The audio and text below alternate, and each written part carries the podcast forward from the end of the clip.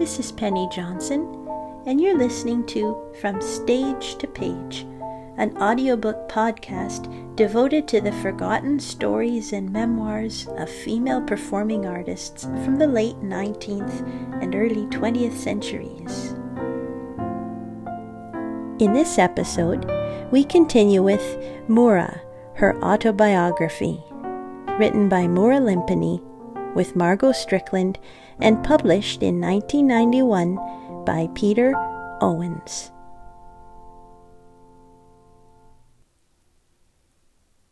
Chapter 8 Healing Hands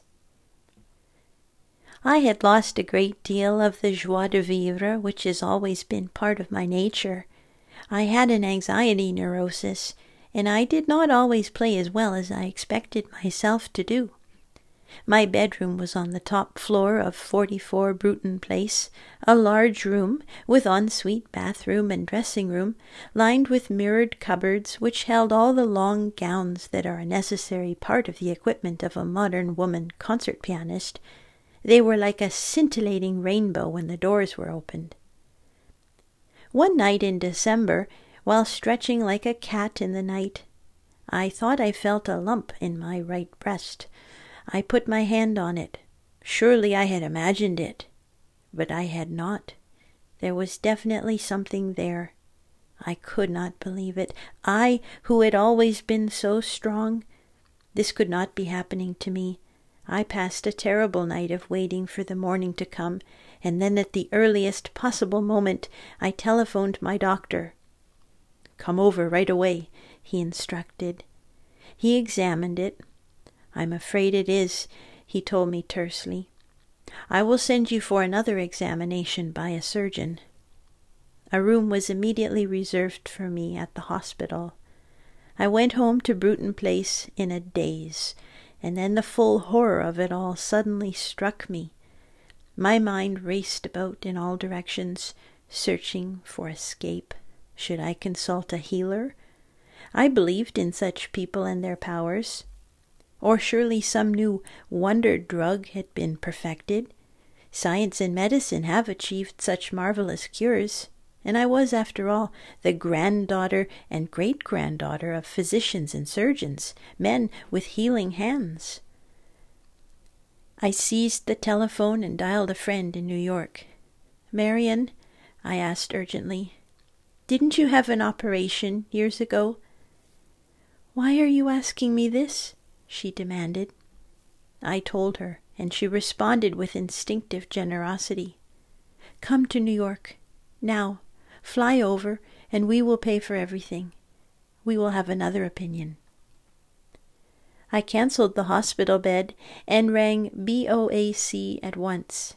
There were no vacant seats, and the receptionist's cool voice reminded me that it was late December, only two days to Christmas Day. They would put my name on a waiting list in case there should be a cancellation. I stressed the urgency. Were all my papers in order? I rummaged among all my files and found my passport, but to my dismay, the vaccination certificate, without which BOAC would not allow me on the plane, had expired. Fate decreed I should have to stay in London. I tried to telephone my doctor but it was Christmas, and he had already gone to the country for a well earned rest with his family. None of my family was near me. I was alone with my fear and foreboding. Then I remembered a friend with whom I had always felt a sympathy, a doctor whom I had last met in New York, Brian Warren, now Sir Brian Warren. I quickly found his London number, dialed it, and, with hope and dread, heard the ringing tone. Was he there? Would he listen? Was what I was doing unethical? Whether it was or not, Brian was at home and he listened to what I told him with all the understanding I expected and longed for. He came at once to Bruton Place, bundled me into his car, and drove me to the King Edward VII Hospital for Officers, also known as Sister Agnes, to which he was professionally attached. Richard Handley, the surgeon, examined me and booked me in for the day after Boxing Day. My father, brothers, uncles, and my first husband had all been officers in the British Armed Forces, so I was to be welcomed as an inpatient. I was to arrive at 5 p.m. The 24th, 25th, and 26th of December had still to be got through. My mantel shelf was heaped with invitations, and I decided to go to all the parties. Why not? What had I to lose? What was the point of staying at home, fretting about what was to happen to me? I told just one woman friend, and she had once offered to drive me to the hospital on the 27th. So off I went, dressed as gaily as I knew how, to the Christmas parties, and thoroughly enjoyed them. The laughter, the gossip, the champagne, the food. At night, however, on my return to Bruton Place, it was a different story. I could not sleep, or only fitfully.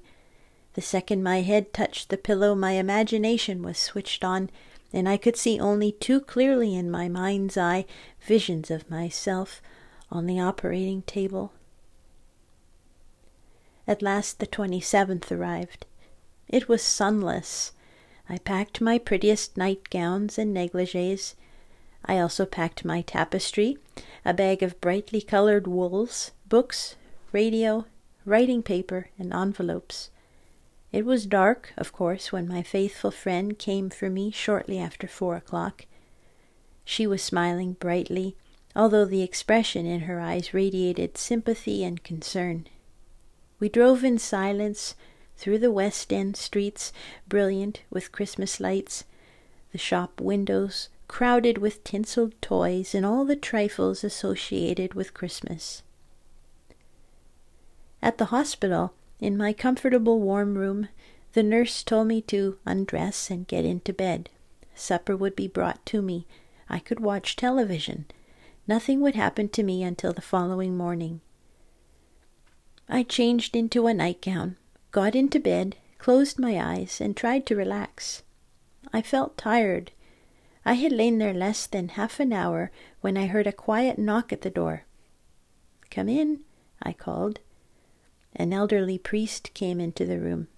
He told me he had retired, but had been recruited as a hospital chaplain. It had been a long time since I had had any conversation with a priest, other than Father Charles Roux at social occasions. I had not been to Mass or confession for some years. He stood by the side of my bed. Father, I began, it was extraordinarily easy and simple and comforting to address this stranger priest thus Father. I felt at that moment like a child, trusting, putting myself and my life in the healing hands of others. I told him I had twice married outside the church and twice divorced, but that I had never lost my Catholic faith when did you last go to confession? he inquired. I could not remember. Some years ago, I replied. Then I suggest you do so now, he said, right away. So I did, there and then, confessed to him as briefly as I could. Father gave me absolution. Will you start going to Mass again, starting next Sunday? Yes, I will, Father, I said.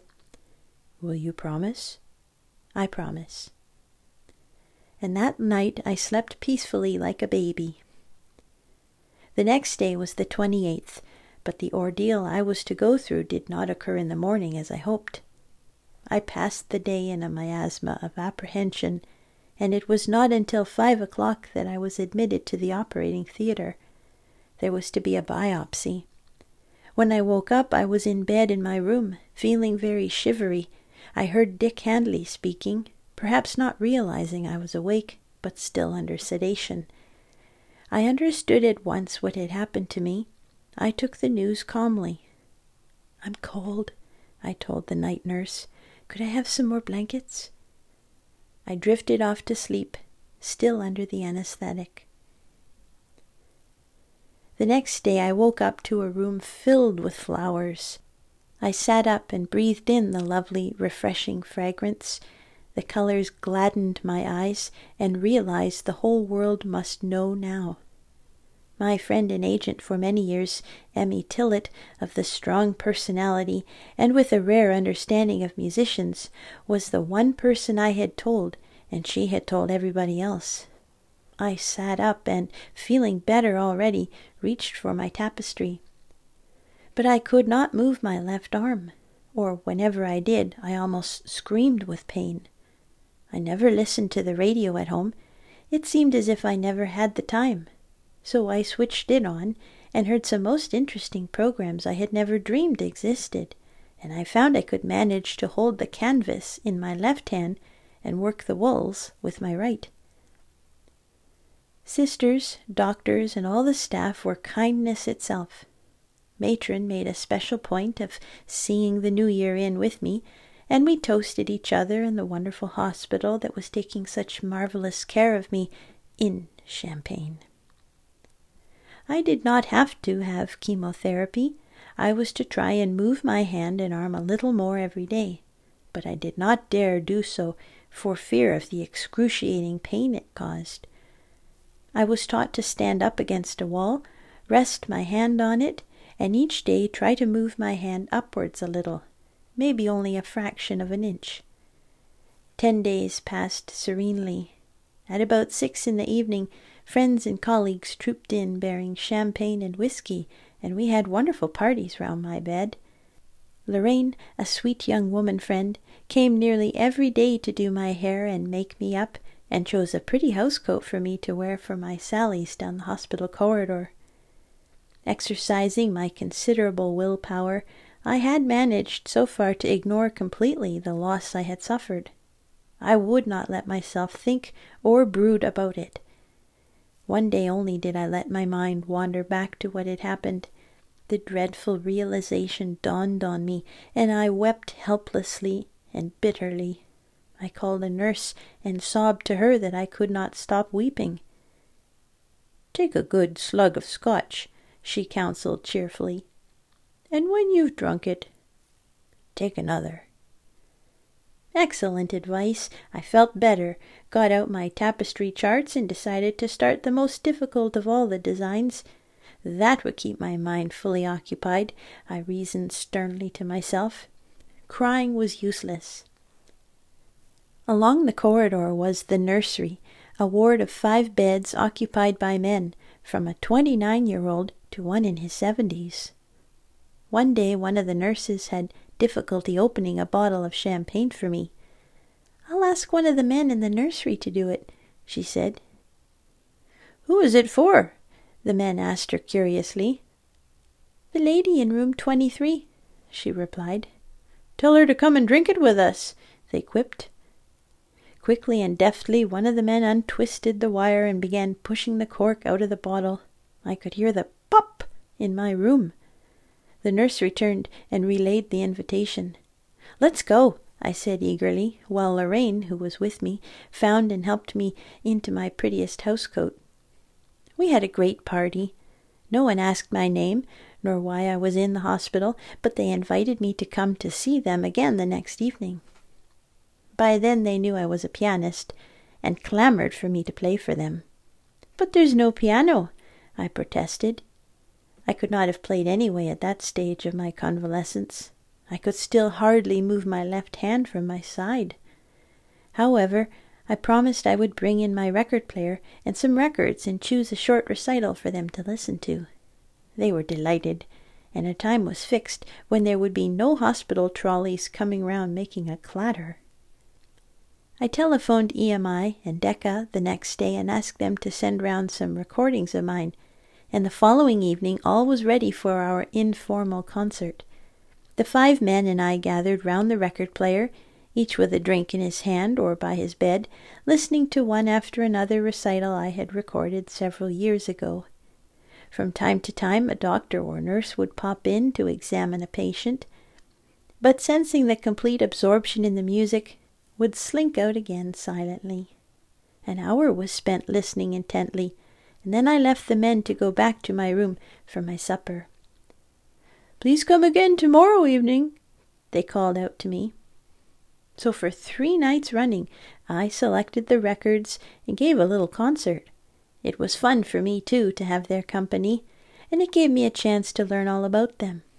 The twenty nine year old was a white hunter from Kenya who had been out on safari with his brother, had taken aim with his rifle at a rhinoceros, and the bullet had ricocheted off the animal's horn and killed his brother. As soon as he was allowed to walk, he would come and sit with me in my room while I did my tapestry and talk to me. This was excellent therapy for me, the very best remedy God could bestow. After the most restful three weeks of my life, I returned home to Bruton Place, got down on my knees, and thanked God for letting me live. And then I thanked God for leaving me my hands. I promised him that from that day onwards I would work harder than at any time in my life. God had given me this gift, this divine gift of music, which I felt I had not sufficiently appreciated. I had taken it for granted, and spent my life loving and fretting and pursuing the transient happiness of the love of men rather than concentrating on my music. I practiced regularly every day, but I had no strength. I began to cry, to feel sorry for myself. I wailed to friends that I was finished as a concert pianist and that I would never play in public again. My surgeon, Dick Handley, had told me that it would be three months before I would be able to give my first recital. Emmy Tillett, knowing my enthusiasm and resilience, said she was sure I could do it in two months' time. She meant to be encouraging, and I was keen and tried even harder. As with everything else in my life, I was far too vehement. Brian Warren chided me. You have been overdoing things, he said. You will not play before three months, adding, You must go away for a complete rest. I went to the south of France for ten days and returned a new woman. I have described the emotional effect on me of this operation but the financial aspect was calamitous. I was a working woman who for three months had earned nothing at all. I had had to cancel all my concerts, and my overdraft was enormous, demanding drastic action. Emmy Tillett came to lunch, and we discussed the future. Should I go and live in a one room studio? I asked her. Give it a year, Moura, she replied calmly, and then we'll decide. Brian Warren, too, was against my leaving Bruton Place just then, pointing out that two traumatic experiences, one after the other, the operation and then a house move, would be more than I could stand. I should be risking a severe breakdown, and he reminded me that I had made a wonderful recovery. Three months to the day after the operation, I played at the Royal Festival Hall, Prokofiev's Piano Concerto No. 4, Opus 53, for the left hand. I sent tickets to Dick Handley, who was appalled that I was playing this formidable work. It was the left side of my body on which he had operated. But I was not satisfied with my performances. I needed help, badly. The reviews were not as good as I should have liked them to be. I was particularly upset to read some derogatory comments about some Debussy preludes which critics of my earlier performances had described as magical. One can never afford to play at less than one's best, regardless of the occasion or the audience. Concert goers are extremely discriminating and respond almost at once to differences in the quality of the concerts. I was in danger of losing my self confidence entirely one of the pieces of advice that I most treasure from Uncle Tobbs was his insistence that pianists should play works for which they are physically and temperamentally suited. And he also used to say, Moura, when in Rome, do as the Romans do. The virtuosity of works like the Rachmaninoff concerti and preludes felt natural and easy to me. Uncle Tobbs taught me not to resist the inclination to be a virtuoso player. The automatic typecasting which prevails in the concert world is rather like the stereotyping of actors in Hollywood. We have no Rachmaninoff for her. Replied one concert manager to an inquiry as to why I was not engaged for a particular series of concerts. The operation had come at the right moment. It brought me to my senses and gave me a new sense of values, and it made me absolutely determined to go back and find out where I had gone wrong musically. Iona Kabos was a Hungarian pianist who had been married to the pianist Louis Kentner. She taught at the Juilliard School in New York, where she was almost worshipped by her students. She had a fantastic ear, was a very severe critic, speaking in short, curt sentences, and utterly, even brutally honest. She was now in her seventies, but she dressed in an extraordinary way, girlish, even coquettish, at odds with her austere attitude to musical performance. She had given up performing altogether, for she had discovered a truly remarkable gift for teaching. Practically everyone one knew had, at some time or another, gone to play for her and seek her sage counsel, musical or personal. Joan Moore, the Countess of Drogheda, was another who consulted her. John Ogdon, before competing at Moscow, flew back to London to play to Iona before returning to Moscow for the final and to win the competition. As I sat in the hall of Iona's house, waiting for her to be free, Gina Bachauer emerged. We talked, and Gina told me that whenever she had a big engagement in London or New York, she always played for Iona first, I begged Iona to tell me everything I did wrong, and she did. What's this? she asked. Where is the famous Lympany technique? Iona did not destroy my confidence, as the newspaper critics had when I read their condemnations in print, which was so public. With Iona, the sessions were more like consultations with a psychiatrist. She became a trusted friend and mentor just what I needed at this time.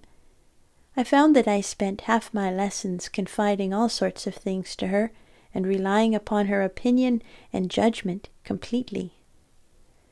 You'll find you'll get that technique back again, she said. And, looking critically at my hair one day, What do you think you have done? she barked at me. A pianist wears a bun, that's all, she added. I was put in my place like a schoolgirl. Her attitude was the traditional one that a woman musician eschews any attempt at glamour, elegance, chic, and espouses a pure, reserved, and restrained look and lifestyle. That would not be true to myself. I have never been like that, and find it false to assume it. Depressing and unnecessary. A critic has described me as enigmatic and un English. Perhaps it is the reverse of puritanical, Catholic, and continental. Do you have to go to every party you are invited to?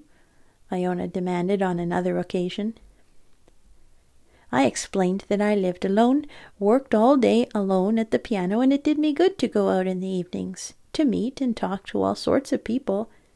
She was pitiless and disapproving, but continued to teach me where and how I was going wrong. She could tell if I was faking a passage I did not know too well technically, or any emotion I did not really feel, but she never destroyed me or my individuality. That was her great strength. Ted Heath was skeptical. What can you teach Moura? he asked her. Playing in a concert hall is a very different matter from playing in a drawing room. The softest sound must be heard at the very back of the auditorium. I bring out what is in her, Iona told Ted Heath. I teach her to project it. It was true, she did that, and much more. Play with your wrists low, as if you were playing inside the keys, she would say to me. That's the only way you will make your pianissimos sound. Iona also made me work longer than I had ever worked before. Go to the piano at ten o'clock in the morning and stay there till one o'clock, and then you can certainly manage another two or three hours in the afternoon, she told me. I protested that that was too much. I had never practiced more than four hours a day, and I was already overtired. But Iona was implacable. She wanted every note perfect. It is expected today. Sit up straight, she barked at me. Don't throw yourself around so much. I felt like a wilful child. You can play those works standing on your head. I worked, trying to do as she told me. Practice slowly, she ordered, as if you had all the time in the world. Never practice in a panic. We had very much the same temperament. We were both reckless spendthrifts. Her brusque manner never upset me because it cloaked the gentlest and most generous heart and spirit. Emotion comes from the bottom of one's stomach, Iona declared one day to my amusement. She was right. When one breathed deeply, a sigh, with emotion, with sadness, with passion, while playing, it was there at the bottom of the stomach that one felt it. Ralph Kirkpatrick wrote that rhythm is felt in the solar plexus. All the martial arts of Japan are directed from the lower stomach. The stomach carries the body. Then I remembered what the greatest woman pianist of her day, Youra Guller, had once said to me. If you want to create atmosphere, sit absolutely still at the piano. I had been young and untried then. If you do not move, the audience will not dare to either, and there will be utter stillness, and your mood will get through. Iona had decided that I should give a recital at the Queen Elizabeth Hall. I have never been good at making programs. I used to put into my program whatever pieces I wanted to play. Iona and I planned it together the Haydn E minor sonata, the Schumann F sharp minor sonata, and, in the second half of the program, the 24 preludes by Chopin. It was a really beautiful program, and luckily I was able to play it at about seven concerts before the London recital, so I was really quite confident. Since my operation, out of gratitude for the marvelous surgery and treatment I had received, I felt I must add my efforts to those of others and help raise funds for further research. I had given a recital at St. James's Palace in the presence of the Duchess of Kent. Now, six months later, I was to give another recital for the same charity in the country, in a newly converted barn. Most of the men who had worked on the building were to be present, and I was resolved to put all I had learned, relearned, and was still learning from Iona into the performance. The program included the Chopin B minor sonata. Afterwards, the foreman confessed to the owner of the barn, I've never cried in my life, except when my mother died, but I cried tonight when Moura Lympany played the slow movement of the sonata. A member of the committee who had attended the recital at St. James's Palace asked me, What has happened to your playing? You are so much more relaxed. You seem another person. An old fellow student from RAM days who had also studied with Coviello came to hear me play at a recital. She had spent a joyful life as a teacher and accompanist. She later wrote to me most movingly I have watched your wonderful career with such pride.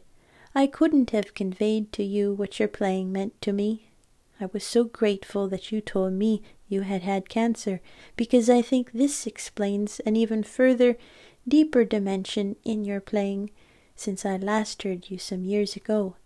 Your command of the keyboard has always been phenomenal, but you have an emotional and spiritual depth which quite bowled me over.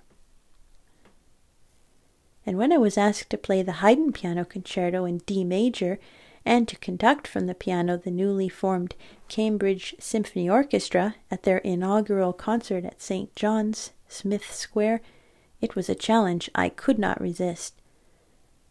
Later I played with them at Great Yarmouth in Norfolk.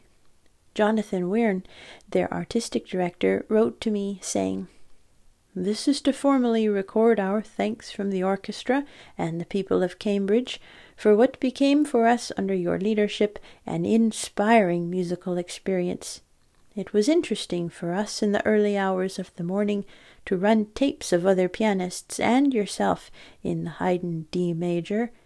Your performance, musically speaking, is way beyond the aspirations of a good performance.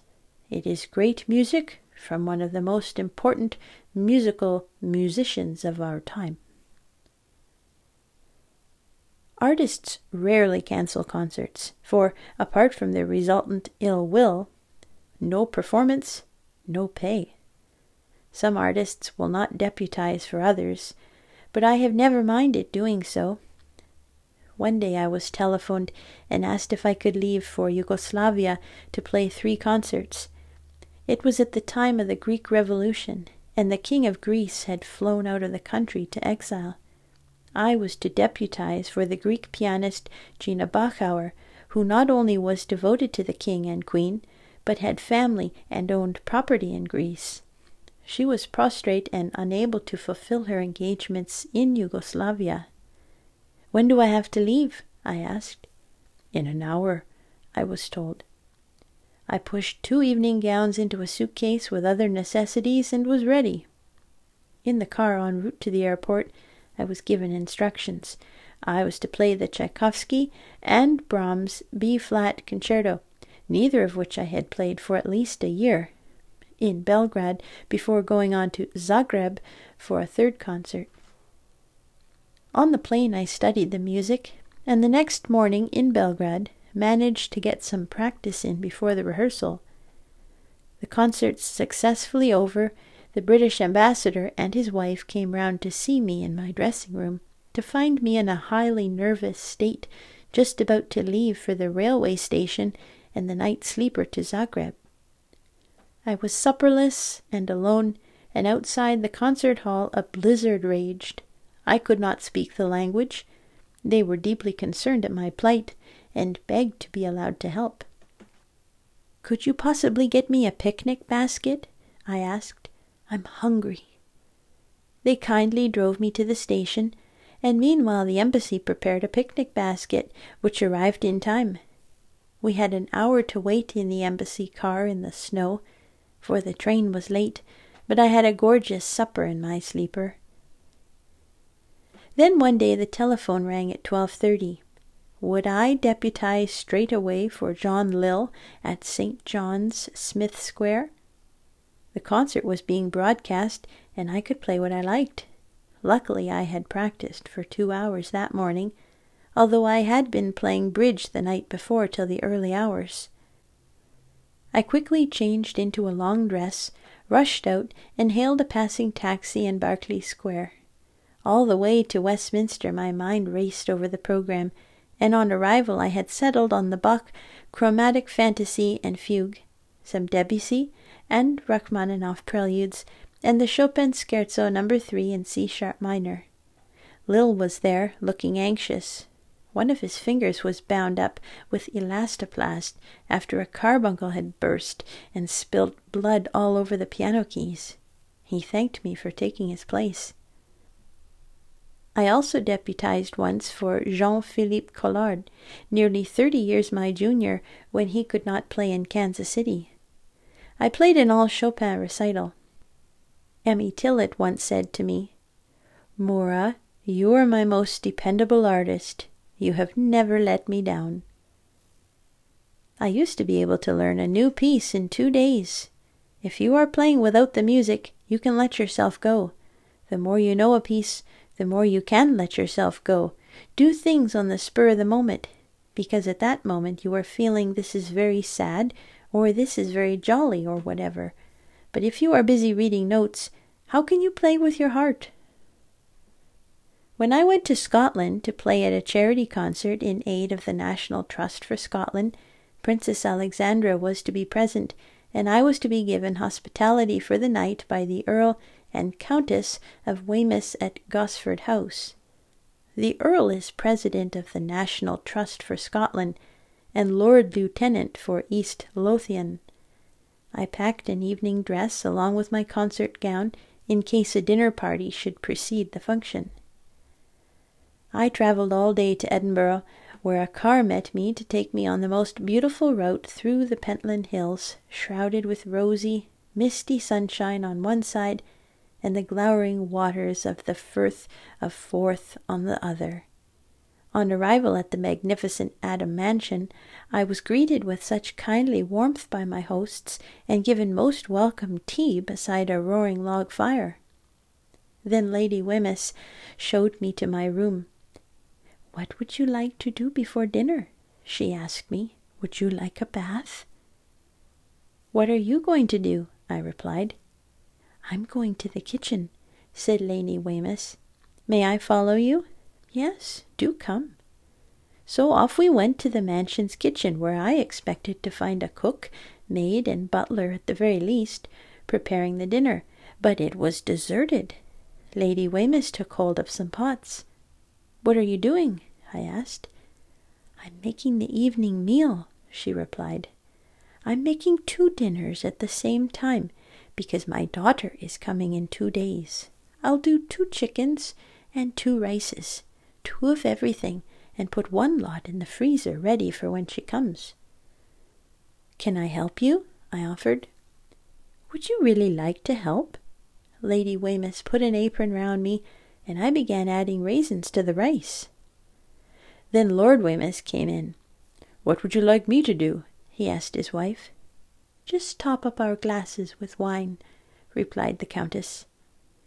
When the meal was ready, We'll go into the dining room, said Lady Wemyss. So I helped her load the trolley, and we wheeled it together out of the kitchen. We were all still in our day clothes. The dining room looked beautiful, the long table laden with all the family silver and glass, shining and elegant. I'll light the candles, said Lord Wemyss, and the three of us sat down and ate a delicious dinner. I gave a recital at the convent of Our Lady at Southam, where my aunt, Sister Mary John, now aged ninety two, was still active, helping an exiled Polish man with his Shakespeare studies for a forthcoming examination. God be praised for the grand talent he has entrusted to you, she wrote to me afterwards.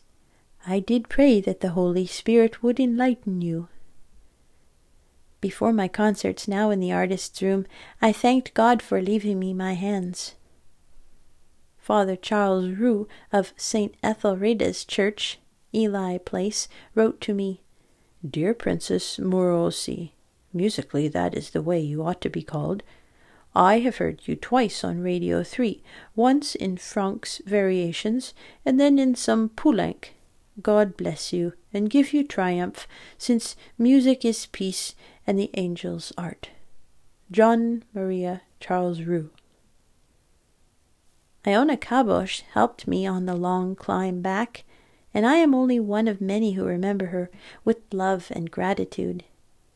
Ilona was herself already ill with cancer. I missed her more than I can say. She left a terrible, irreplaceable gap in my life and work. Suddenly there was this void I had lost this great and good friend and teacher, and I had many engagements looming. I was to play Rachmaninoff's third piano concerto at the Europalia in Brussels, Antwerp, and Namur, and a solo recital in London was to follow, the biggest test for an artist, since the critics come and their reviews are read by everyone. I scurried round and found three people whose opinions I respected, who were prepared to listen to me play.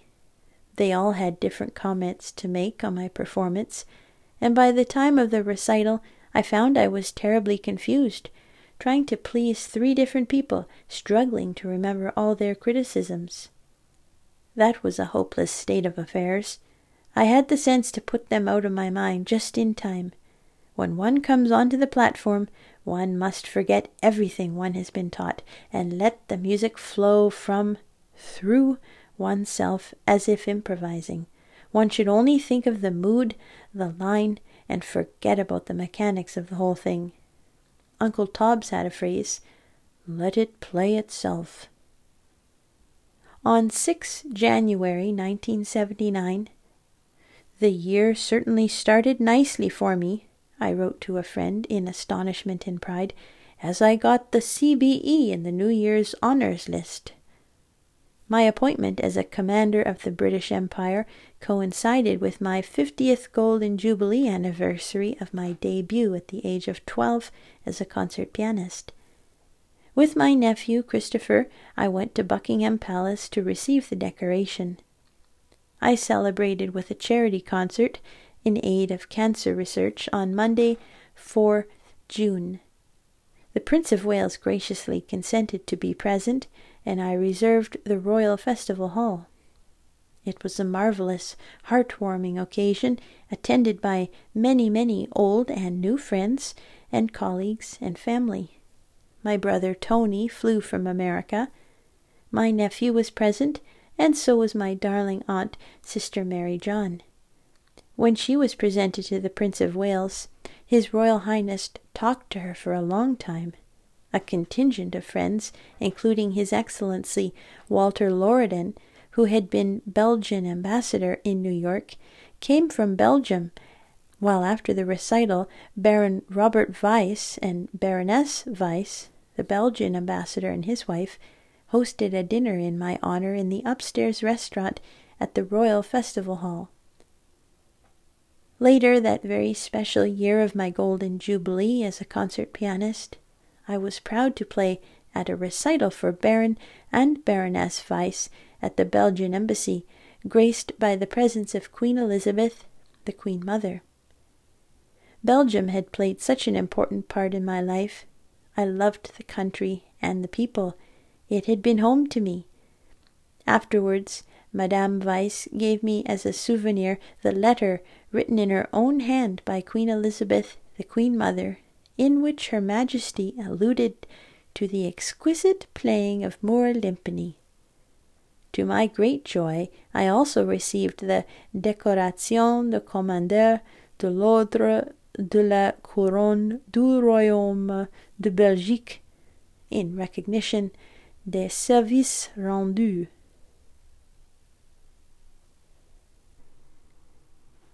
You've been listening to From Stage to Page, an audiobook podcast devoted to the forgotten stories and memoirs of female performing artists from the late 19th and early 20th centuries. If you like what you hear and want to support my creative endeavors, then simply go to ko-fi.com slash Penny Johnson and you can buy me a lemonade. That's ko-fi.com slash Penny Johnson. Thanks for your support.